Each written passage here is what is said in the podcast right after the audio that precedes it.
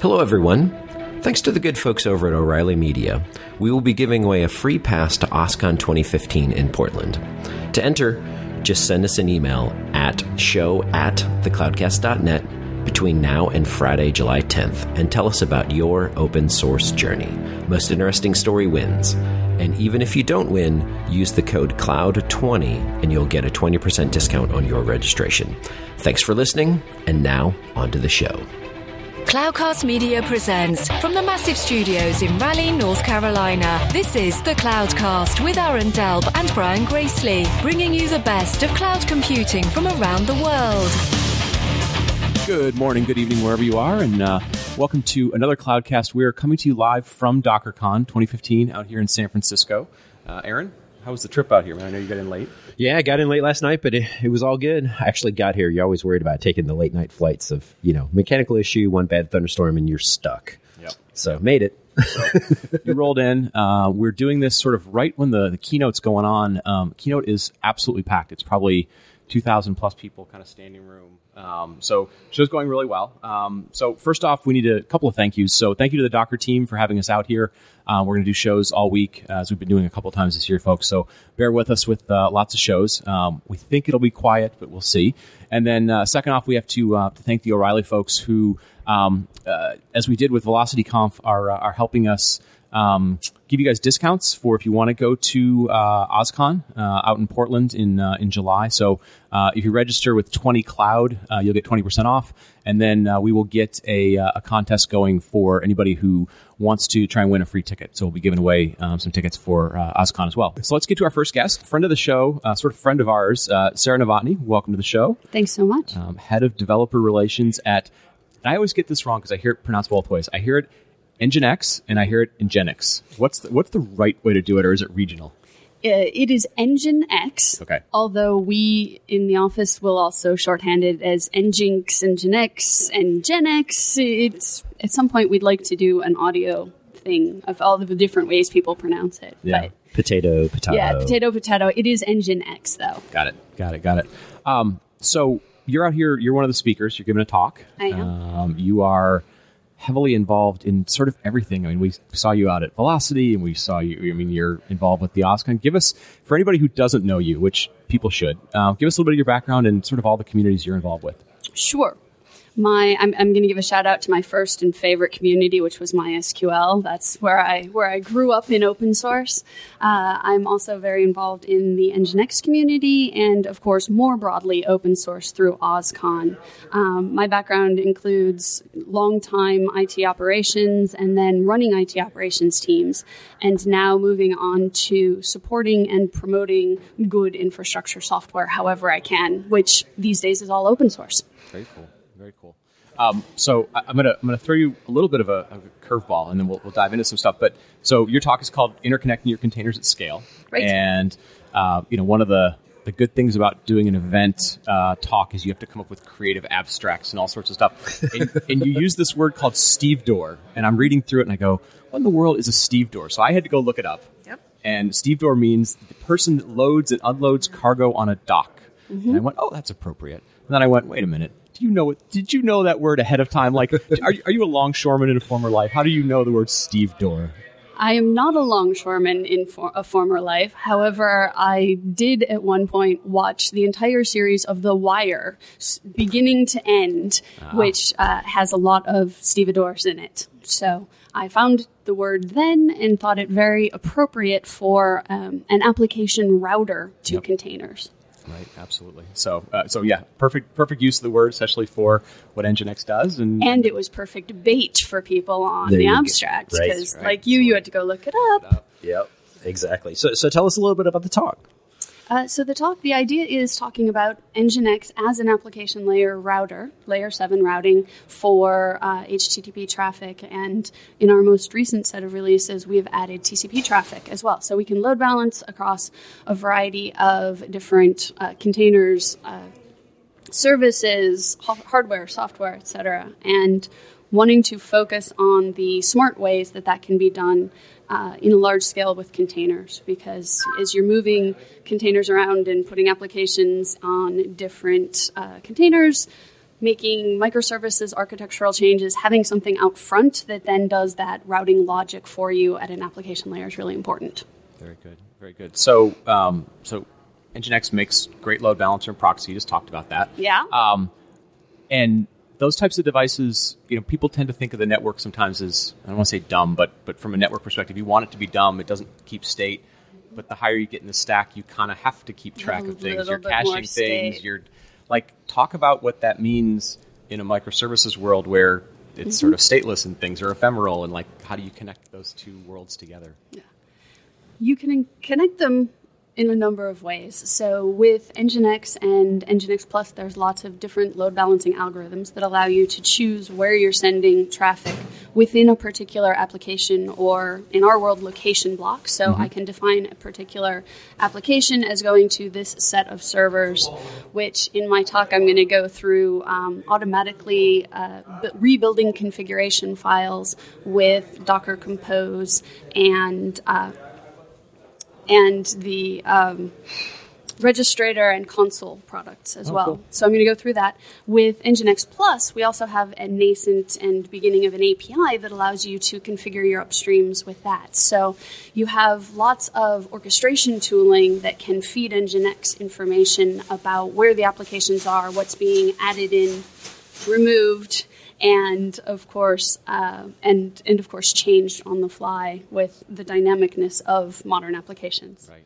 It sounds like the background noise. You, you brought your own stevedores. I did bring my own stevedores. Yes, um, It's an entourage you brought with you. They are, they are currently loading the containers behind us. with with the uh, move to microservices, the idea with Nginx is you can peel off pieces of your application by URL and do routing by URL. So you can have a single front end that is a couple of load balanced Nginx uh, containers, machines, virtual machines. Or you can, uh, and use that in order to spread the traffic out to the microservices containers. Right. Okay. So that's so, and and that's the thing. Like we, we see a lot of people. There seems to be sort of two worlds, right? So uh, Solomon was talking this morning about you know kind of where they're going. Uh, a couple weeks ago, we were at the Cloud Foundry Summit, which is very much a um, we want to build modern applications. We want to do it in new ways, but it's sort of a defined framework. And then you've got what I sort of call unstructured paths, or the do it your. I don't want to say do it yourself, but it's um, it's more disaggregated because you can you can piece tools together. Um, do you guys find as as people are looking at do they start with I want to rebuild these applications, I want to build them. Where do you find they start? Do they do they want the tools to do it because developers think in terms of tools? Do they think in terms of platforms? Like how do how do you guys kind of talk to both those worlds? Obviously, you can fit in both those worlds. Like, what do you hear from people when they're just saying like, I know I want to do the applications. There's lots of pieces to deal with.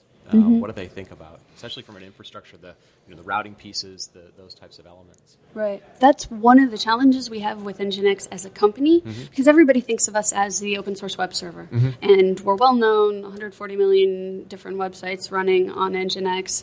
We, uh, we tr- according to statistics that include Netflix, we actually deliver almost half the traffic in an average evening in the US. Wow. Uh, but people don't always think of us as the broader application delivery platform. So we've got the load balancing, the proxying, the caching, all of these additional tools, mm-hmm. which we continue as a company to grow and build feature sets around in a commercial product, as well as continu- continuing to grow the open source product.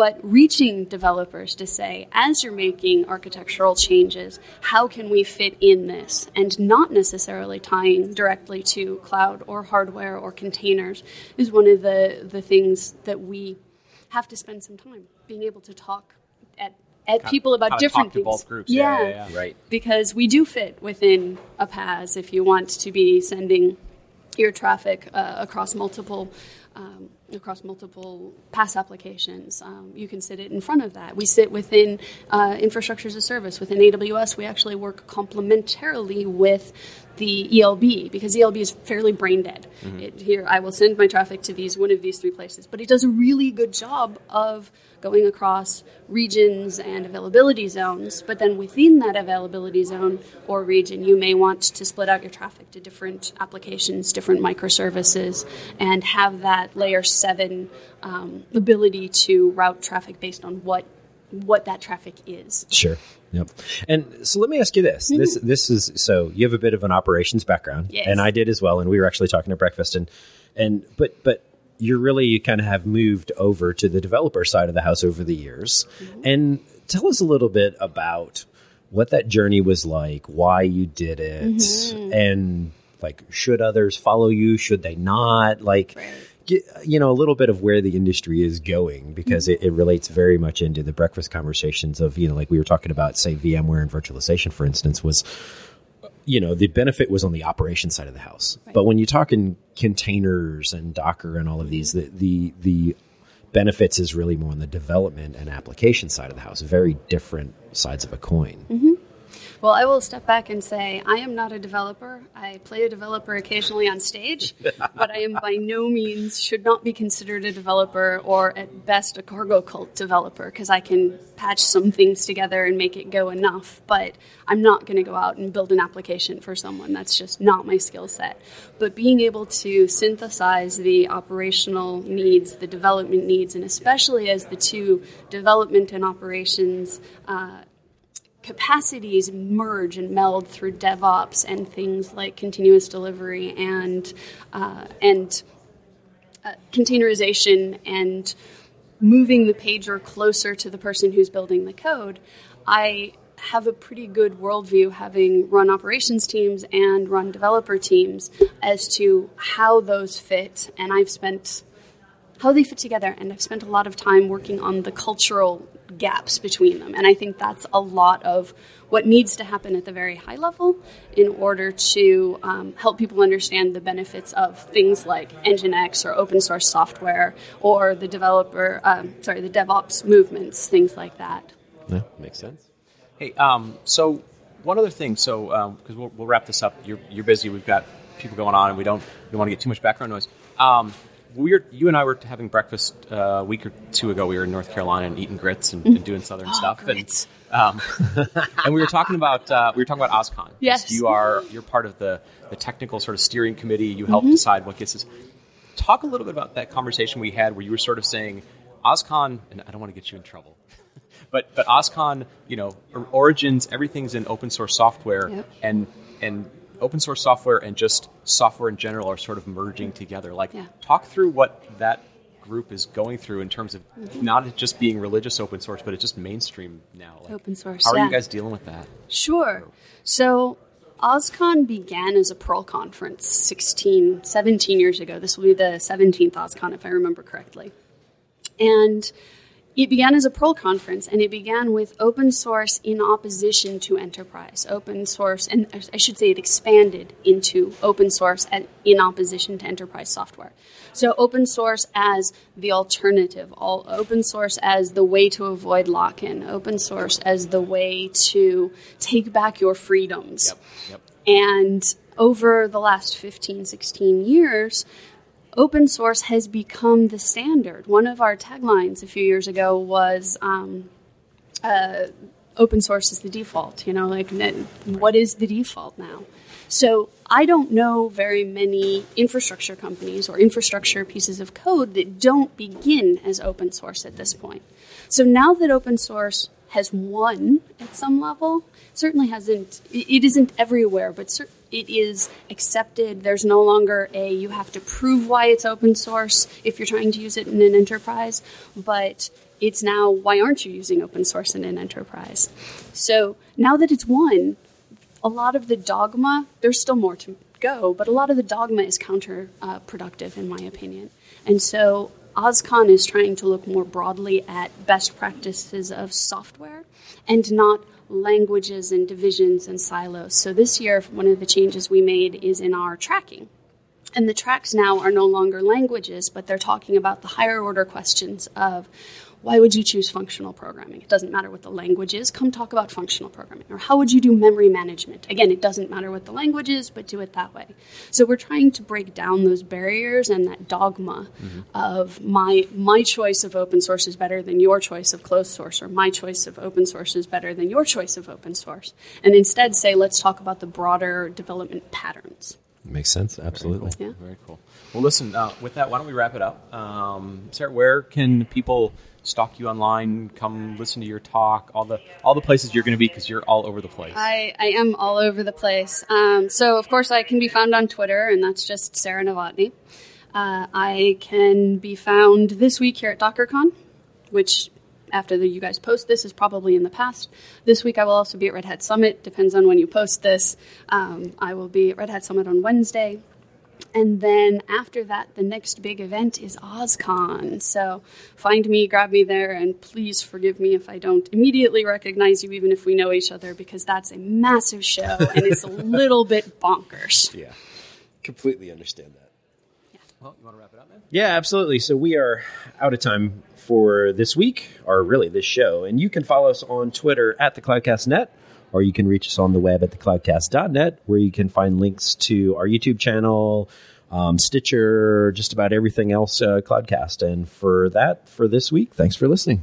Thank you for listening to the Cloudcast. Please visit thecloudcast.net to find more shows, show notes, videos, and everything social media.